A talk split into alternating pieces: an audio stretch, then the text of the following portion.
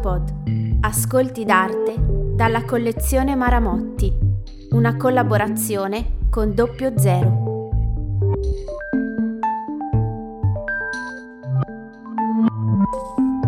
Alberto Burri. Nero con punti rossi. 1956. Scritto di Claudio Franzoni.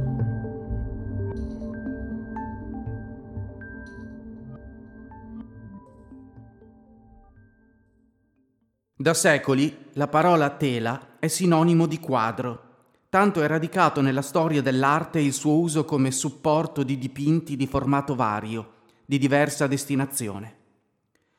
Accade insomma che quello che non si vede, la base materiale, serva a dare un nome anche all'immagine che la ricopre. In Nero con punti rossi di Alberto Burri, invece, la tela è il davanti e il dietro, il sopra e il sotto.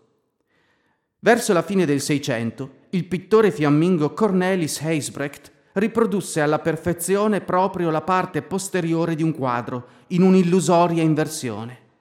Ma qui, in nero con punti rossi, le due tele, quella che vediamo e quella che solo intuiamo, sono reali. Da alcuni anni Burri aveva inserito nelle sue opere frammenti ricavati da sacchi di juta, senza nasconderne il logorio, le macchie, le sfrangiature. Non era la prima volta che materiali della vita quotidiana venivano applicati direttamente a un quadro. Lo aveva fatto Picasso, ad esempio, con un'impagliatura di sedia. Lo spazio della vita e lo spazio dell'arte sperimentavano così, attraverso quella che solo in apparenza era una trovata tecnica, uno scambio imprevisto, un crossing over che innerva gran parte dell'arte del Novecento fino alla contemporaneità.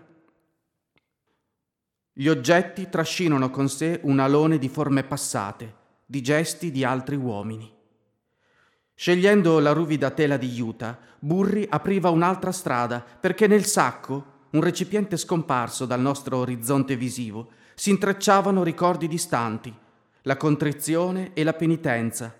Vestirsi di sacco, si diceva nel Medioevo, ma anche la fatica del lavoro manuale, sollevare, trasportare, riempire e svuotare. Nelle stoffe disadorne di nero con punti rossi c'è altro ancora. Le piegature della tela dividono il quadro in due zone orizzontali, una sopra l'altra. In quella inferiore la tela è stata tagliata cinque volte aperture tondeggianti con un profilo ora netto, ora slabbrato. Tra due di esse, un foro profondo crea un vuoto nero improvviso. Tutto è coperto da una vernice nerastra che solo in alto a destra ha rifiutato di stendersi sulla tela, lasciandone scoperto la superficie grezza e il colore della fibra.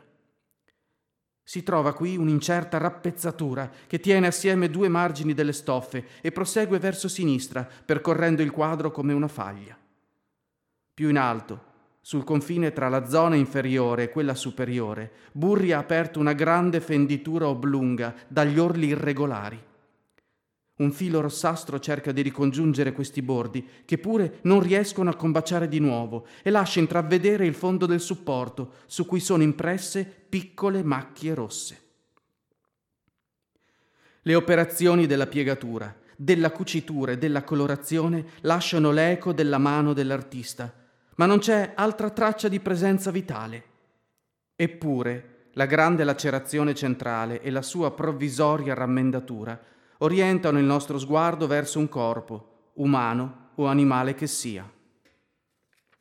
Già negli anni 50 del Novecento, gli squarci e gli strappi inferti da Burri ai suoi sacchi erano stati letti come metafore di abrasioni, di ferite aperte, ed erano stati collegati ai suoi studi di medicina.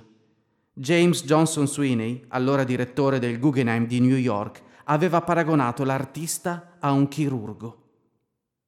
Ben prima di Burri, del resto, l'immagine del sacco era stata usata per descrivere la consunzione dei corpi, il loro afflosciarsi e cedere. Uno scrittore del tardo Medioevo, meditando sulla fugacità dell'esistere, aveva scritto che siamo orditi e tessuti e tagliati come fa il tessitore della tela. Gli studiosi usano la parola catacresi, che vuol dire abuso, per indicare la figura retorica con cui estendiamo il nostro esistere alle cose e diciamo i piedi della montagna, la gamba della sedia, il labbro del vaso. Ma è un abuso del tutto naturale perché tutti i giorni e senza avvertirlo guardiamo la realtà sotto la specie dei nostri corpi. Cerchiamo di ritrovare la nostra immagine nelle forme che incontriamo nella realtà. Mantegna vide dei volti tra le nuvole di un suo dipinto e Dürer ne scorse altri tra le rocce sopra Arco di Trento. In Nero con punti rossi osserviamo materie inerti, ma siamo quasi costretti a scorgervi cicatrici e graffi, traumi e rughe. Ma l'artista non è un chirurgo. Scagliate sul quadro, le ferite non sanguinano e si offrono a noi per una contemplazione da giusta distanza, occasione di riflessione e non di spavento. Non è ciò che chiamiamo opera d'arte.